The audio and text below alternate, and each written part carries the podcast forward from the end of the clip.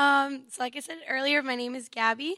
Um, and again, I graduated Friday from Millbury High School, about 30 minutes away from here.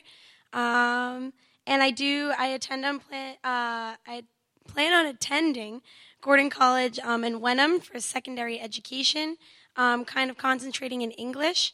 And it wasn't until this year that I decided that I wanted to become um, English as a second language teacher. Um, so that's definitely my goal, and I'll also be playing softball for them. Um, I know Ken asked a couple of us if we could write a little something to read this Sunday, and I, when he asked that, I thought, "Oh gosh, what am I going to say? I have no idea what to say."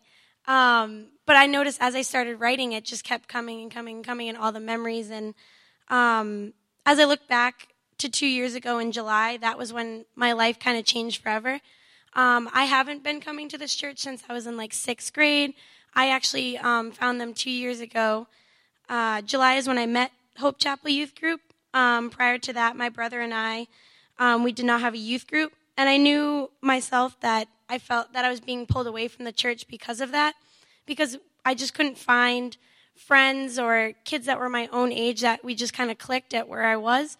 And so I just thought, well, if I can't find friends that see the same as me, then why am I even kind of going to church? I don't get it. Like, it's not, I guess it's not for me.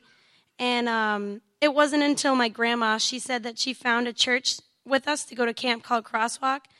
As soon as she said this, I absolutely knew I did not want to go because I was going to be brand new and I was going to lose a week of my summer. So I knew the days were getting uh, closer and closer to the camp, and I was like, nope, I'm not going. I'm not going. I'm not going.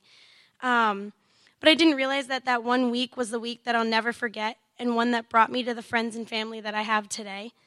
Uh, I, I remember meeting everyone, and even though I was brand new, they took me and my brother in with open arms. I remember the girls Jess, Frank, Charlotte, Taylor, Lainey, Maeve, Paige, and Emily.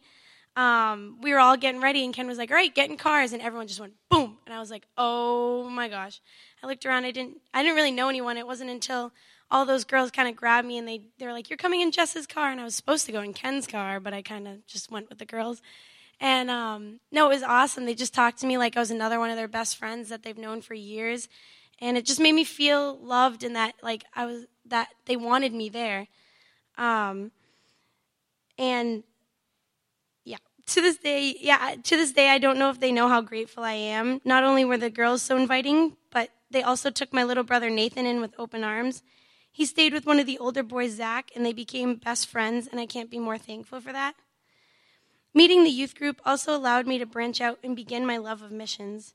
I remember Ken pulling me aside and telling me to go into the Quest track time at Crosswalk. So at Crosswalk, they had little activities that you're kind of like, you would go and break off into. I remember hearing kids my age and they were like, all right, we're going to go to our Quest and our program and this, and did you do your paperwork and all that? And I was like, what are you talking about? And Ken kind of grabbed me after the first day, and he's like, "Hey, go with them. Go with the go, go to the Quest track." And um, Quest is a teen leadership program that prepares us to become servant leaders and be sent out of country. I had no idea that one week with this new church and God would be using me in ways I never thought possible. In just that short week, I made connections I never thought I would ever make. And following that one week, I started constantly coming to Sunday services, and I took my little brother with me we were about 30 minutes away. So when I kind of told my parents, I was like, hey guys, I really like this church. And they're like, we have to wake up 30 minutes and we have to drive. And I was like, no, it's worth it, I promise. Everyone there is amazing. And um, so once we started telling them, we all started become, we all started coming to the church together as a family, and, and we kind of made it our new home. And we've been beyond blessed that God has led us here. With these connections, friendships, and relationships, God has put them in my life to fill a hole and to this day, He's constantly working within me.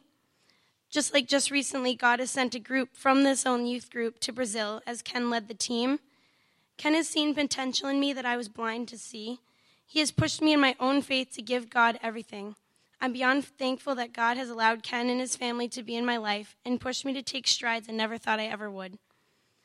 God has given me and my brother and my family hope to grow strong in Him and tackle this next chapter of life as I leave you guys. Love you all.